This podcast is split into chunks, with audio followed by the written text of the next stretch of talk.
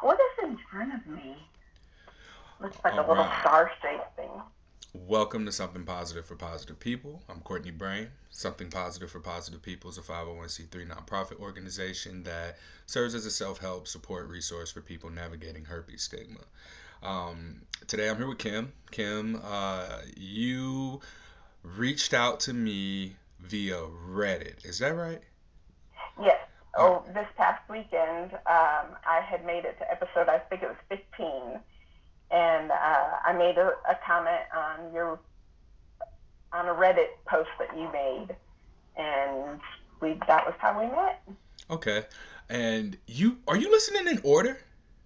Yes, Oh I, God. I'm OCD. All right. No, no, I understand, but I, I promise the sound production gets better over time. I know it's like stuff moving around. I say like and um a lot. So God bless you for going through from episode one. Uh, so I guess let's start with um, what made you, what brought you to the podcast? How'd you find it? What drew you to it? And we'll go from there. Do you know? I don't know how I found you. What drew me to it was I was recently diagnosed in January, With what? I'm sorry. With what? Oh, I apologize. Uh, HSV one and two. Oh, okay. Uh, I am completely asymptomatic. I have never had an outbreak. Um, I have been celibate for over 10 years. And I. Somebody made a comment about that in the chat. Somebody wrote like was, "whoa" in all caps. yeah, they were like, what? um, yeah, that was me. um, so I went to my doctor's in January to get my permission slip to start dating again. And I never expected anything. I really thought it was going to come up clean because it had been over 10 years before I dated uh, my prior ex. Um, I was completely clean, even tested for HSV 12 years ago. And so I had no idea. I was blown away when I got that diagnosis. And honestly, I love my primary care doctor, but she really didn't know a lot about it. And so after that day, I dove in and started doing my research. Uh, my background is in healthcare, so I'm a very inquisitive mind. I need to know, I need to understand, and so I've been doing research. And somehow through that research, I found you. Okay. Uh, my first question is about the celibacy. So throughout your ten years of celibacy, was there any? I'm sure there weren't. There was no intercourse, but was there any sexual intimacy at all with partners? No. Wow. So this wasn't something that you did because of your herpes diagnosis. You were celibate for 10 years and then you found out you had herpes, right? Yes, that's correct. I was in a relationship um, with a gentleman, the my gifter, and uh, around year two, he he had proposed to me, and we were supposed to get married. And on year two, I caught him cheating on me, and it was with men. Yeah, and at that point, I cut every physical contact with him off. I, I kind of think it's relevant. Can I say where you're located? Sure, You're you're in Alabama? that's correct. All right. Just just for context cuz I think that yeah, that's a really big deal in the South. What what's a big deal Just South? like But like down low men cuz you had no idea that he was in the men, did you? no, uh-uh. Yeah. No, I had no idea whatsoever. And uh, so after that, um, we became life partners. Basically, I agreed to stay because I didn't want to start over again. And so we stayed together not as romantic partners, but as what we called life partners. We hung out together, did vacations together, you know, took care of each other essentially, but there was no intimacy whatsoever. And so those 10 years of me not being intimate with anybody. I was, I guess, sort of with somebody, but not really. Were you closed off from dating at all? Well, you know, it's funny you ask that because um, after a certain amount of time, our agreement was he could do whatever he wanted to do with men. I just didn't want to know about it. And several years into it, I had said something to him about wanting to start dating. And his response to me was that he was not okay with that. Excuse me? Yeah. and I'm sorry, I don't mean to laugh at I'm not laughing at you. I'm just I'm shocked by that. He can go off and have sex with men. He's not having sex with you. So that makes me question what kind of relationship did y'all have, I guess as life partners because for him to value that so much more than uh his freedom to have sex with men and then place the value of your sexuality above the um the the life partner status that y'all have. I guess like did he feel threatened by the security of having you take care of him or what? I really I honestly do not know, Courtney. I had lost myself at that point. I had no self-confidence anymore. I had no self-esteem and he said that and I said okay. And it wasn't until getting out of that that I really realized, hey, that wasn't fair. He was allowed to do whatever he wanted to do, but I couldn't. How long did this relationship last? 12 years. Uh, if you don't mind me asking, how old are you now? I am 51. Okay. So looking back, you started this relationship at 39 ish. 39. Um, mm-hmm. Was there, uh, are there any kids involved? No, I've never had any children. I've never been married. Okay. Now, was this a choice? Like, I guess what what kept you in this relationship is really what I want to know. Well, I caught him cheating when I was 41. So, at that point, I had, like I said, I had already lost myself. I had no more self confidence. I was just at the bottom of the barrel, and I didn't want to start over. I did not want to, I had already sold my home and I just resigned myself to that situation because I didn't want to start over. Mm-hmm. And was this life that beat you down or was it this relationship? Like, what happened to where you got to a point where there was just like no will to to speak up for yourself or pursue anything that you wanted?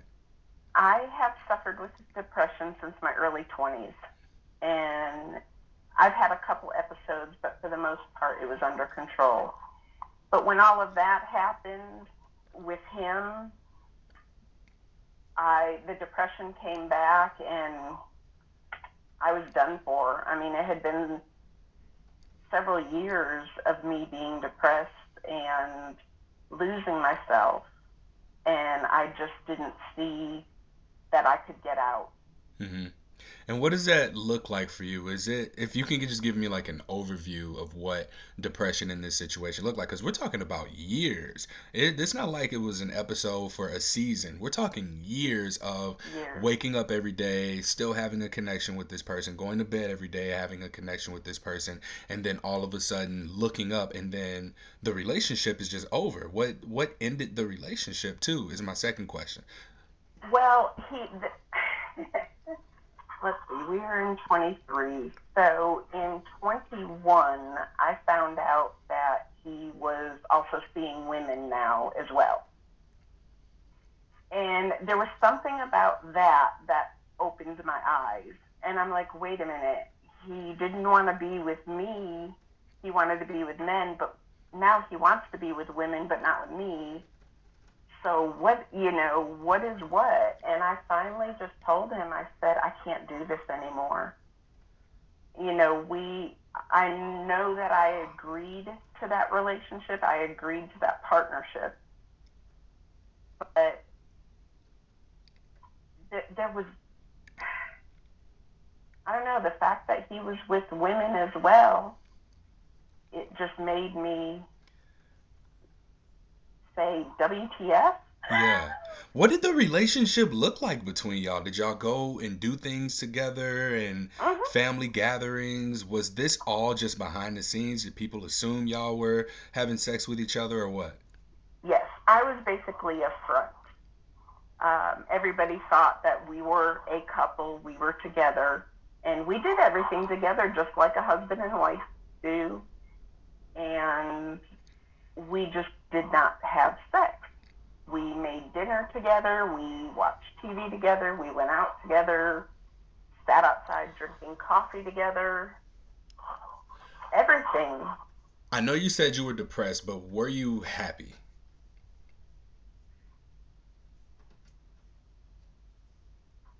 No, I think I was comfortable. Mm.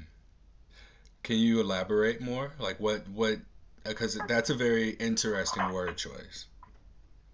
Well, you know, it was the status quo that I was comfortable with. You know, I I did not work. I stayed home and he went to work. I took care of the house, the animals, the yard, whatever. And um it was just a routine, a habit that I was in and it was comfortable. hmm Even though I wasn't happy, Okay. um, I cried a lot. I gained a lot of weight and you know i just did the best i could to survive each day Mm-hmm. Well, this wasn't abusive at all, though, was it? no. This is okay. So this is fascinating to me because I think there are a lot more situations like this than we know of.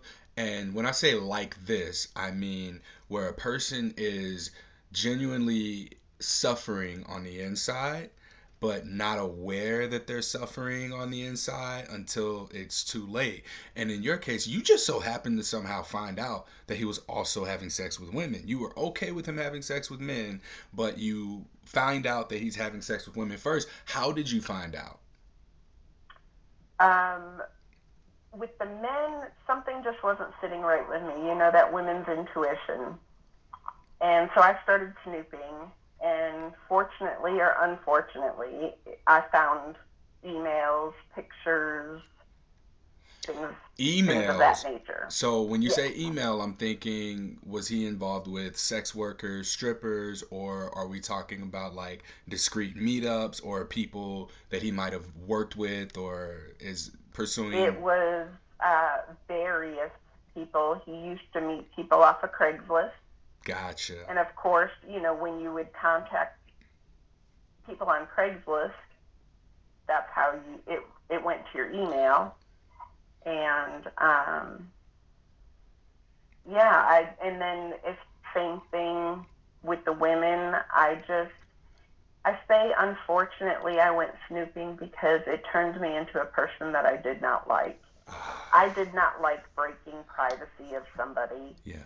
But I was always going through his phone, always going through his tablet, and then I started seeing this conversation with an ex girlfriend of his, and then meeting up and you know getting back together, and that was how I found out about the women. Now, have you ever tried having sex with each other? Him and I, Yeah. We well the first two years before I caught him, um, we sort of had a sex life. We tried, Sort of. it wasn't successful And I realized after I caught him with the men that that was why we didn't have a successful sexual life. He Mm. wasn't interested in me. I was just a front for him. How did y'all meet? I'm so curious. I got so many questions. we met online. Okay. All right. So I guess like you fit this, you fit into his life as someone to take care of the house. He was the provider and you were the homemaker. It's just that he had no sexual attraction to you, but you served a purpose for him. Yeah. And then on your hand, you got to live this particular lifestyle that you wanted, and the trade off was not having sex. Good God. And you know, I did not have I I never had a high sex drive, Courtney. Okay. And that was not an issue for me because I could have cared less. Mm-hmm. I really I mean, I didn't even masturbate. It was just I had no desire whatsoever. And is this because of the depression, or was this just Yeah. ah? I think the depression. Okay. So, out, getting out of the depression, talk to me about what that looks like. Are you still depressed? Are you on the up and up? I am on the up and up. Um, it has taken me a long time, and uh, I really was afraid when I got my diagnosis in January. I was very scared that was going to throw me way back down again, but thankfully it hasn't. Oh, good. Yeah, Okay. yeah. But um, you know, making that decision to leave is really when I started feeling better. hmm That's good. So That when the decision yeah, was made, it was when the decision yeah, was made. yeah. How long after the decision was pondered did it take for you to make the decision? And then how long after making the decision did you actually leave? Um, when I considered it was when I made the decision to leave, and we immediately started working towards it. Um, I mean, he had to refinance the house to get me off of it and buy me out of it. And, you know, we, the land was in both names, the vehicles were in both names. So we had a lot of work to do.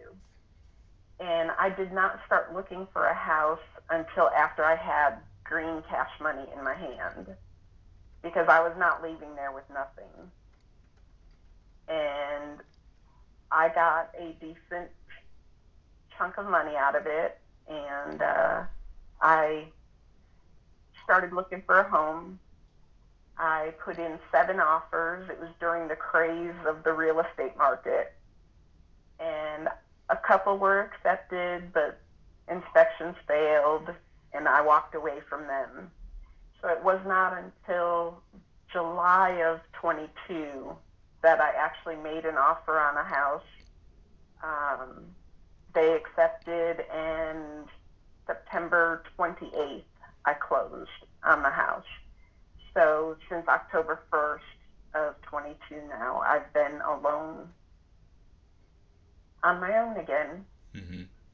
And you're smiling. I don't know if that's like one of those sarcastic smiles or if it's like a smile of relief. Like, do you feel It's good it's a about? good it's a good smile. Okay. Yeah, it's a good smile. I mean, I feel. um, I don't know what happened when I turned 51 in October, but my interest in sex has gone through the roof. I mean, and I, I can only imagine not feeling desired being something that's also repressing your desire. You know, you were in this relationship for a dozen years and early on trying to have sex. Like, that had to kill your self esteem. Oh, absolutely. I mean, there was nothing about the situation that I was in that was good. I don't know why I didn't see it when I agreed to that situation, but I didn't. I hmm just didn't see it. I, it was the only out, if you call it an out, it was the only out I could see. The only thing I could fathom was just staying where I am and getting through one day at a time. Yeah. All right. Well, I, I appreciate you sharing so much detail about your period of celibacy. So, um, you asked me a question when we talked. So, you reached out to me via the website. Let's start with that. Um, what encouraged you to reach out through the website? Just because when we chatted those couple lines uh, on Reddit, uh, you had said, you know, reach out to me if you ever want to chat. And uh, then today we both uh, participated in that uh, HHS uh, conference online. And when I heard your name and you were talking, I was like, I need to reach out to him today. Well, I'm glad you did. Thank you. And I didn't even put together that you were the person uh, that I was connected to through Reddit. Um, yeah. so, yeah, I'm glad you made yourself known and said something. Um, that call I'll share my feelings about it and then you can share yours.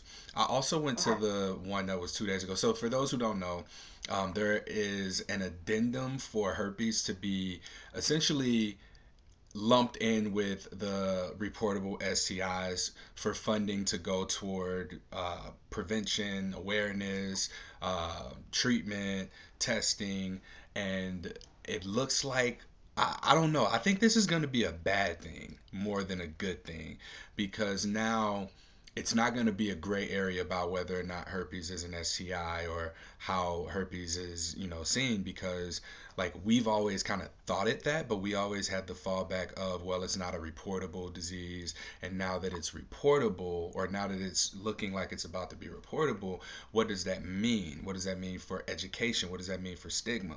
Are we going to just lump herpes in with chlamydia, syphilis, gonorrhea, HIV, and Mhm. then like now it's going to be official? Like, hey, now herpes is an STI and it's worse than ever because now HSV1 is turning up more genitally. And I, I I'm very uh I'm I'm kind of like uh this might not be a good thing on one hand, but then on the other hand, if they're going to be able to throw money at herpes now, if they do so intelligently and after having taken uh, the people who are living with herpes and the people who are on these calls, if they do anything with our input, um, then we will see some changes at the very least. So. I felt as if um, the feedback, because they weren't taking questions, but they were taking feedback and comments from the people who attended. There were uh, 60 people ish on the one that was for providers, and then there were 80 something on the one that was for people who are living with herpes. And we all just Yeah. gave feedback. So some of the feedback that I heard, um, it I don't I don't know that the people were receptive to it. The the organization that put the call on, I didn't feel like they were very receptive. I don't feel like they I would have liked for them to ask more questions from the open discussion to be like, "Hey, can you Yeah. elaborate on that? What does that look like?" Like I'm sitting here, I'm telling them, "Hey, people with herpes want to kill themselves and I have proof and I interview people like I have solutions to a lot of the problems that you're going to face if you're taking this seriously. And it was just okay. Next we have uh, RJ, Yeah. JR. You know, Yeah. They just sat there shaking their heads. yeah, I don't even know if You they even took like. notes. It was it was a little bit discouraging on one hand, but Mhm. the audience engagement, like when I was speaking and seeing some of the people who uh, I know found this link through me or who follow me, uh, just sort of supporting as well and uh, co-signing what I was sharing, that was nice to see because that's Mhm. really what we need is just for more people to be willing and able to show up in these spaces specifically.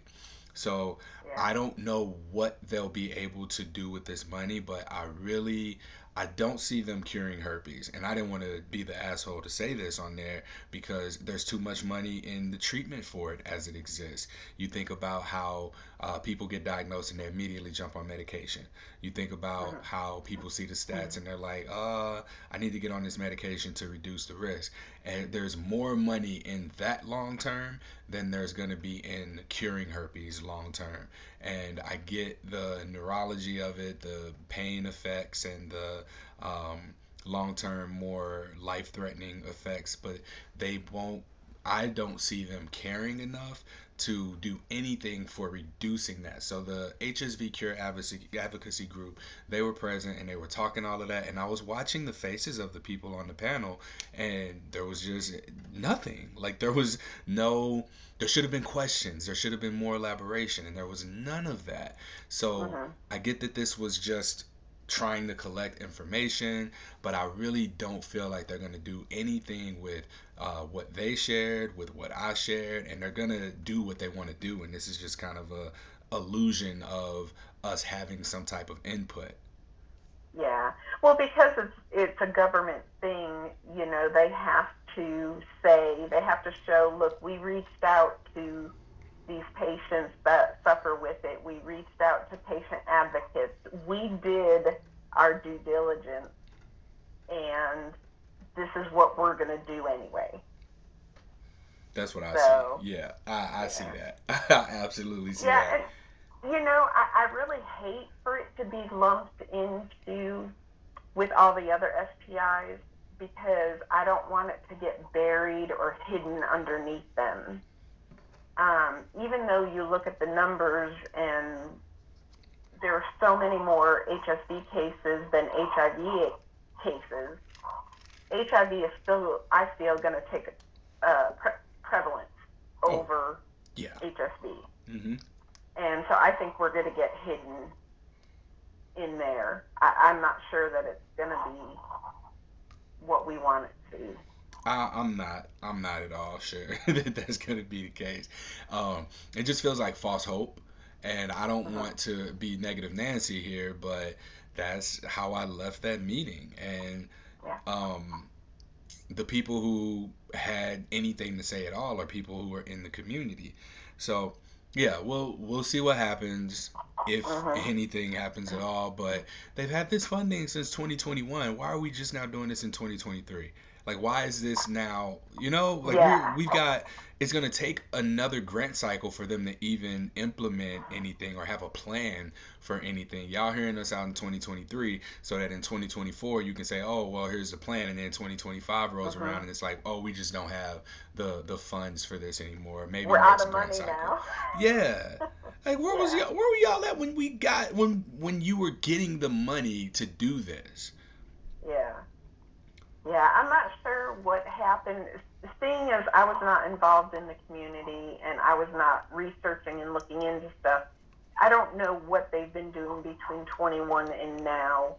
Um, you know, was it all just a planning thing, getting these committees together, hiring the people to be a part of it?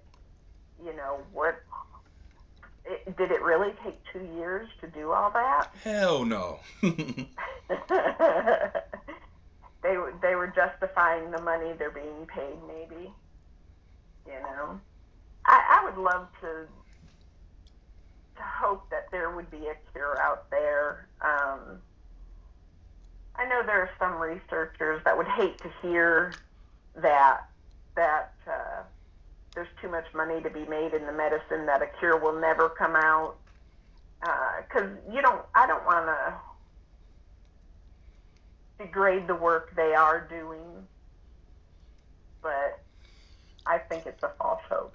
well, here's my thoughts on it. And the work that I do through something positive for positive people, in a way, and I I, I hate that I'm about to say this because I just avoid saying it, keeps people here longer for the event in the event that there is a cure. You know, so keep give people a sense of purpose, a sense of belonging, a sense of community, a sense of just understanding this diagnosis in a way that allows for them to not prioritize this above living life in general.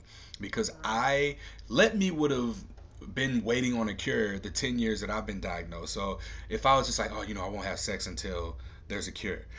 I won't have sex until there's a vaccine. I won't try and be in a relationship. I won't disclose my Yeah, status. I can't imagine having those 10 years have gone by with nothing having happened different for me. And I try to yeah, get people to see that. Um, I'm so happy that now people are finding something positive for positive people soon after their diagnosis so that they can hear these stories because we don't know what it's like to live with herpes or any STI. We're not taught it, we're not pointed in the direction of these resources when we're diagnosed. We have to stumble across these resources. And so mm-hmm. stumbling into a place where you can hear people like process or intelligently just share their experiences offers the people who are newly diagnosed or newly discovering this platform a roadmap for navigating the stigma itself. So to me, I think that my work, like, I don't care to advocate for a cure because I'd have been spending 10 years advocating for a cure, and the people who couldn't wait any longer would have already done whatever they were going to do to themselves or continue to live life in the way that they were. So I'm very, right now, actively seeing the fruits of my labor through something positive for positive people, in that people are reaching out to me. I had a guy tell me, and this, this like, it, it, it hit me very hard because he said, you know, your podcast is the only, it's my lifeline. Like, this is the only thing that uh, is probably keeping me here. And I was just like, damn, dude, like six years. I've been running this podcast for six years. Yeah. And I question often, like, all right, well, there's only so much you can say about herpes. There's only so much to be talked about. And I think about just moving on to the next thing. And then I get one of those kinds of messages. So it, it's very much showing me that consistency is paying off and that Yeah. people are, you know, regardless of how long it's taking, able to find this resource and get something out of it that they otherwise wouldn't be able to get.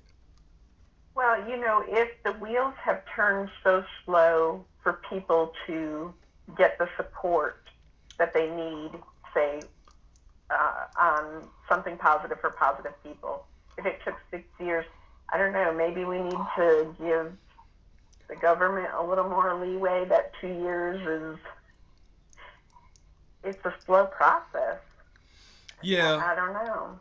but I also think that it's our collective lack of involvement because of stigma. Stigma keeps us from getting involved, and not getting Mhm. involved is keeping us from getting any type of change happening that we would like to see.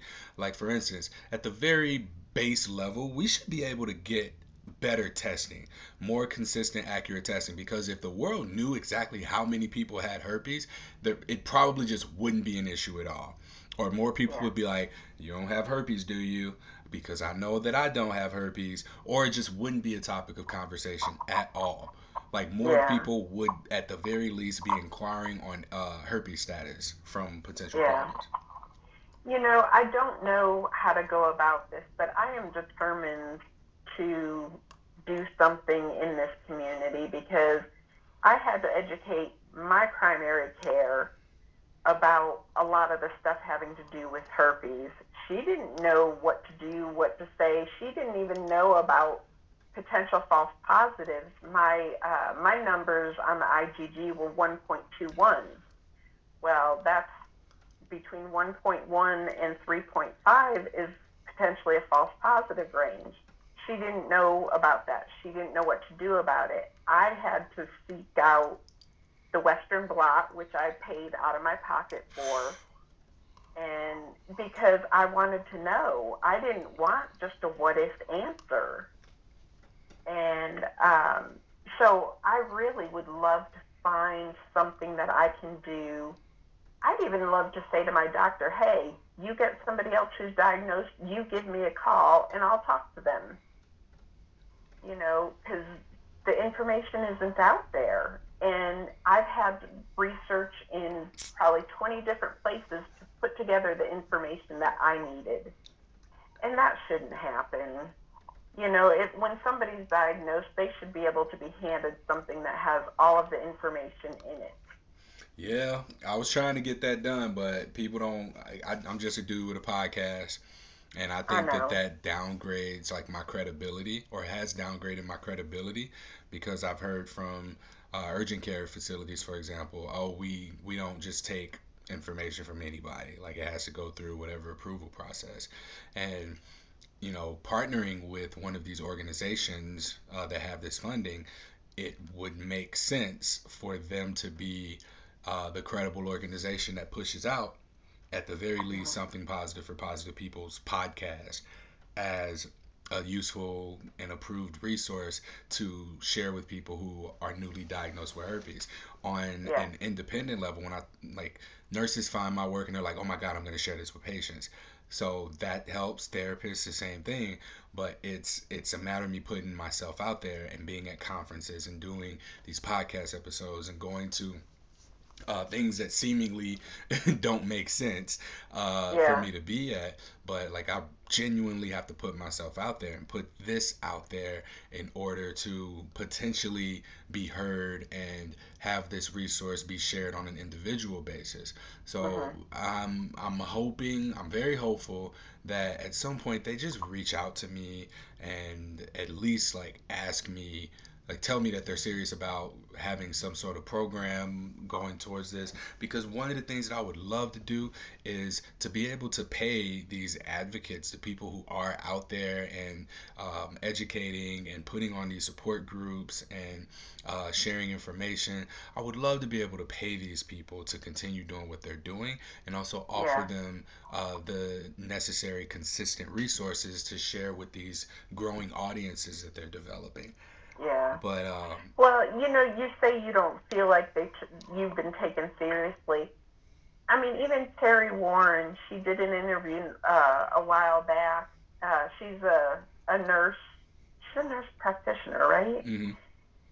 She doesn't even feel like she's always taken seriously, and she's one of the he- most heavily involved people in the research, and she doesn't feel like she gets taken seriously. Yeah, So, you know, what does that say about the community? and it, I think that it's not necessarily not being taken seriously by the community. It's not being taken seriously by the people who have influence to be able to back us to be taken seriously. Yeah, you're right. You're right. And when I, I I shouldn't have said the community without specifying who I was talking about, but yes, exactly. Okay, I thought that's what you were saying. Yeah, I just wanted to elaborate Yes, so nobody was confused. Because uh, when people find me, here's the thing: like running the nonprofit, I do. Um, I read this book. Um, I think it was from Good to Great, whatever it was. It was about nonprofits, and there's five things nonprofits, the successful ones, all have in common. And I've got four out of five of those things. The fifth one that I need is when people utilize something positive and they get something out of it they don't mhm, go and brag about the fact that they were supported, that they got help, that this is a useful resource. I don't get that. And there's another issue with stigma. Like, I'm directly exactly. Challenging stigma, helping people with challenging stigma themselves. And they're like, yeah, I feel better about stigma. But stigma is also the same thing that keeps them from going out into the world and saying, hey, I feel better about stigma. People who might be struggling with this thing hit up Courtney. Whereas, like the American Red Cross, if your house burns down and you get a new house, you're going to be like, oh my God, thank you so much, the American Red Cross. I went through this, this, this, this. People are proud to share about that. But ain't nobody going to be like, yeah, I got herpes and my ex cheated on me and I talked to Courtney and Courtney made me feel better about myself. I was going to drive my car mm-hmm. off of a cliff, but I was listening to his podcast, so I pulled over and just cried. And after that, I sent him an email and he talked to me and he told me, welcome to the club. And I laughed for the first time in months, and yeah, like that kind of yeah, shit. yeah. They don't they don't share that. Yeah, yeah, absolutely. but I It's get it. uh, I I get it, and I I think that. I like this challenge for myself. I don't know mhm, what I'd be doing if I wasn't doing this. It'd probably be I'd probably be at work right now, waiting on five o'clock to roll around so I can leave. But if I wasn't doing this, I don't. I honestly don't know what I'd be doing. And if it wasn't as difficult as it is, if it wasn't something that I had to continuously show up for consistently. I I might be bored. I might have not been as consistent and disciplined with it as I have been. So it Yeah, it does on one hand while you know it's like damn finally they're here you know asking these questions and trying to get community involvement but on the other hand it's like you know what? They are here. And that's something that needs to be celebrated and that I need to just allow myself to be okay with because um you know, I, I would like for this to be the end of me being needed in this space and so that I can move on to the next thing. And for me, what the next thing looks like now is working with these healthcare providers and figuring out what they need because I am talking to so many people who have had poor experiences with healthcare providers and now it's like okay healthcare providers let's talk about these patients let's talk about stigma let's talk about the tools and resources you need in order to best serve these patients? What kind of communication do you need from the patients so that I can begin to uh, counter communicate so that we can mhm, all get on at least be in the same book, if not on the same page? yeah.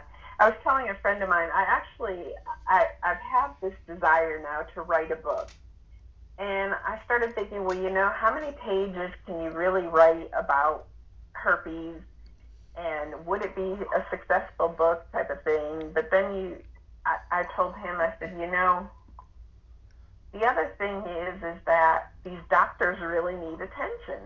They need to learn about this because they don't know. They just, I mean, they're still ordering IgM tests. You know, they're doing culture swabs when there's PCR uh, tests available. They don't know what they're what needs to be done. And And so, absolutely, they need to be educated. So after speaking with a doctor, um, I spoke with Dr. Lourdes. Um, I, I just wrote Dr. Lourdes. I didn't have her first name listed here. Uh, hmm but this will be something that I'll post on the feed eventually.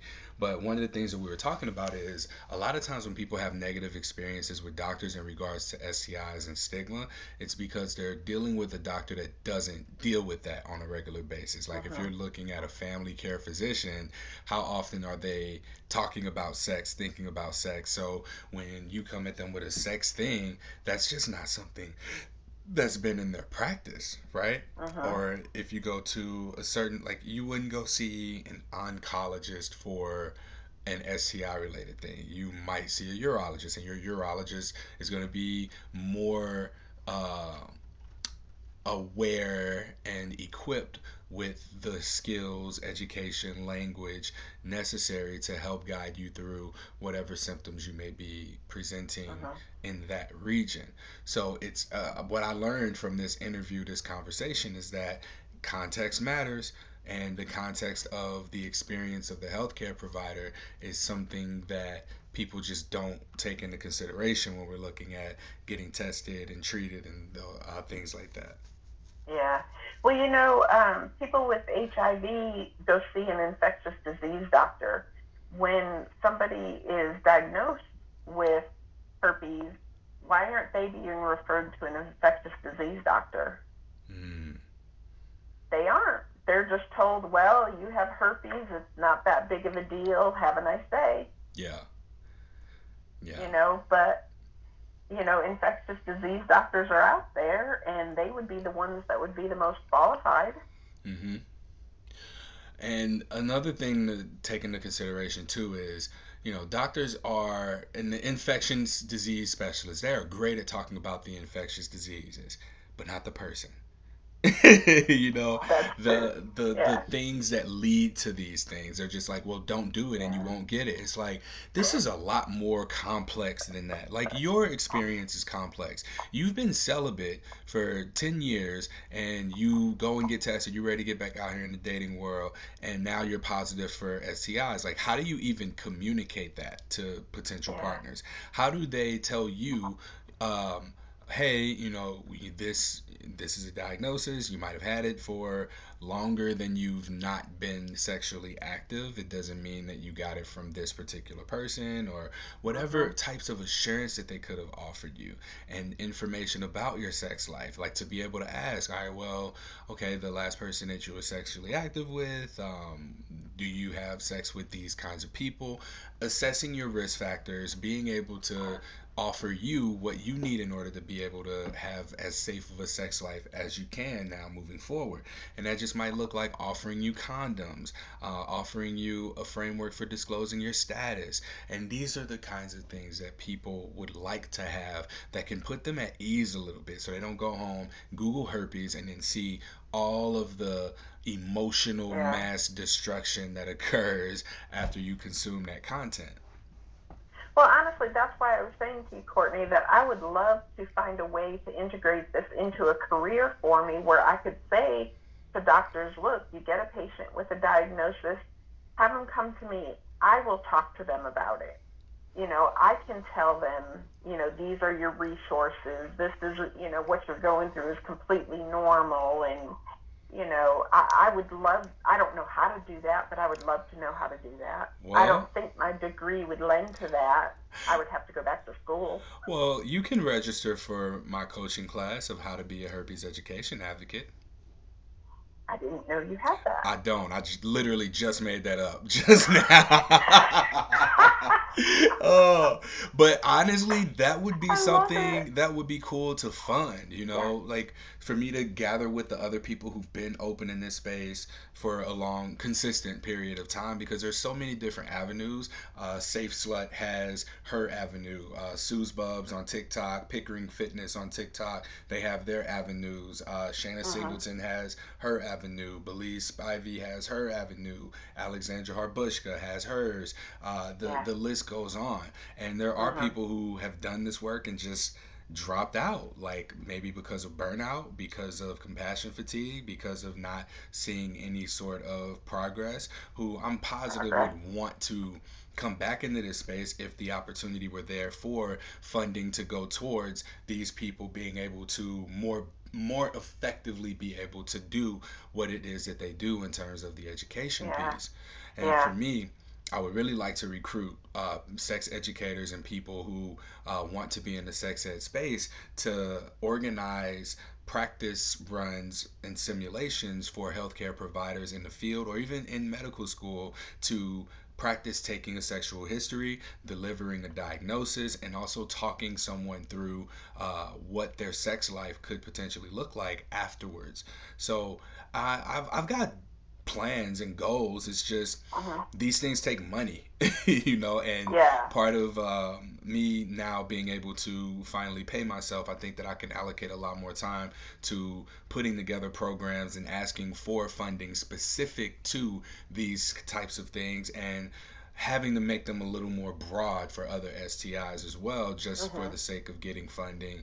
Like, I- am going to have to do that, but I'm also going to have to sort of like staff an army still to be able to go out and advocate for these things in the right way because I think there's a Mhm. way to do it. You know, if um, you have one, like the way people see you online is how they might see you and think, ah, we can't work with this person. This is, they're too sexual, they're too liberal, they're too conservative. Whatever it may be, there's always something there. So I hope that my social media presence, my tenure in this space, the way that I present uh, the information that I do have is going to be something that paints me in the light of a healthy balance between professionalism and then uh, personal personality with the community. Like I, I I have to be connected to the community in order to do my job. I don't have to be professional in order to do my job. The professionality piece is for when the time comes, which hopefully is now, where somebody has money to throw at the herpes situation and try and learn more about it or create some type of a change. And I think that maybe I'm, I'm very pessimistic about it but there is like a sliver of myself that is optimistic about uh, the potential of what this program uh, is going to do by adding herpes to the addendum of the um, Yeah. the the budget that they have for STI treatment. I don't know. I don't even know. Honestly, I don't even know what that was. That the talks. I don't know what it, what to call it. I don't know. Like it was an open discussion, and it's like, did y'all just call us here to make us excited and not actually do anything, or what? Yeah. But I did learn I about a new think they were just organization. looking for um they were looking for topics that they need to address about herpes to put into this agenda of theirs. But I'm not really sure that um, I didn't I didn't participate in the one the other day that you did. So I don't know. Were they um, were there more ideas or more interaction on that one, or was it the same? It was just like this, except it ended sooner because people didn't have feedback. Um, that one was for healthcare providers, and I think that Yeah. healthcare providers who have herpes often have more input uh, than the healthcare providers who don't. You know, um, Mhm. because yeah, it's one thing to speak on behalf of a community; it's another to be a part of the community and speak on behalf of your experiences tied in with that community and I think that that Yeah. was really what was missing there. You know, like I shared, um, one of the things that I shared was about the um, healthcare field and how it might be useful for them to get practice taking these uh, sexual histories and delivering these diagnoses. But again, like it, it just looked like it fell on deaf ears. Like they weren't trying to hear that shit. Nobody else is talking about this. Everybody else is like, we need a cure because dot dot dot, and it's like. Uh, I don't know that that is going to be in the immediate future. What I can say is, is going to be if we have mental health support for people who are navigating their diagnosis. That is Yeah. going to make us, it's going to make the medication irrelevant. Therefore, the barrier to getting a cure is going to be significantly uh, smaller or less significant itself. Yeah. So if we can stop you know, feeding the machine that is the pharmaceutical company getting our Valtrex money, then when they see those prices, uh, they see them them profits going down, they either got to raise the price of Valtrex or they got to do something different. And to do something, They got to release that cure. yeah, it's like y'all y'all gonna have to go ahead drop that cure, drop the vaccine, and then the cure, whatever you need to do uh, to just go ahead and hit the eject button. Because once people are over the stigma themselves, it's over for Valtrex. You know, like maybe in a few cases, if we're talking about pregnancies that uh, the parents are about, the mom's about to be due um, and go through with pregnancy, and maybe there's symptoms or an outbreak. Okay, I get that um, if people are having severe symptoms, which I don't think enough of us are having severe symptoms. I think many of us are keeping the Valtrex company alive because of our fear of passing it on and maybe us deciding, oh, well, I really would rather just not tell anybody, so I'm just going to take this medication and not say anything and keep it to myself. But when we can talk more freely about herpes, like I, I just hooked up with someone yesterday who I met. We talked about STI. She doesn't have herpes. She dated someone who has herpes for a year. She and I had sex, and it was perfectly fine. And I think that there is so there are so many more instances like that where people are just cool about it. They don't care. And I'm not someone who takes the medication for it. I'm very transparent and upfront about my status, how I practice safer sex and what my self-care practices looks like. And when I talk to people who are new, like that that concept just doesn't register for me for them and so Yeah. they also need to be exposed to uh, good sex education that incorporates these kinds of dialogues so that they can have this between themselves and their partners and also know what their options are instead of thinking oh my god if i don't take valtrex then i'm going to have outbreaks all the time and it's going to be painful it's going to be the worst that's not how this always works Yeah. Yeah. I'll tell you, my my heart is racing listening to you talk about that because with it still being so new for me, I am deathly afraid to get out there and date. I wanted to. That was my whole reason for getting the STD testing was I wanted to put myself out there again. And now here I am. I'm I'm so afraid to. And I've never had an outbreak, you know, and I, obviously I know that I'm still contagious, but I jumped on that bandwagon and I decided to start taking uh, the Valacyclovir. Um, Here's the thing about that. Your body has not given you an outbreak, right? Um, I know people who have started taking the medication and it comes with side effects. I'm sure you've read about the side effects already, so hmm I'm not gonna go through those. But uh, is it really like I, I think that we're it's very easy for us to mistrust our immune system. You found out you had this and you haven't had sex in 10 years. So for 10 years your body has learned how to control the yeah, symptoms of this virus and you were someone who jumped on the medication right away. How often does this happen? How much money is the yeah. pharmaceutical company getting off of this exact situation?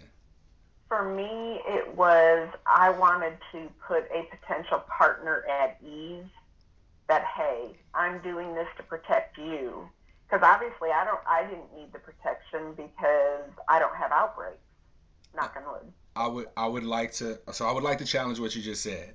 You want to protect your partners.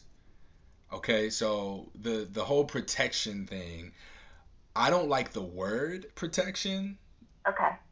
That's just me.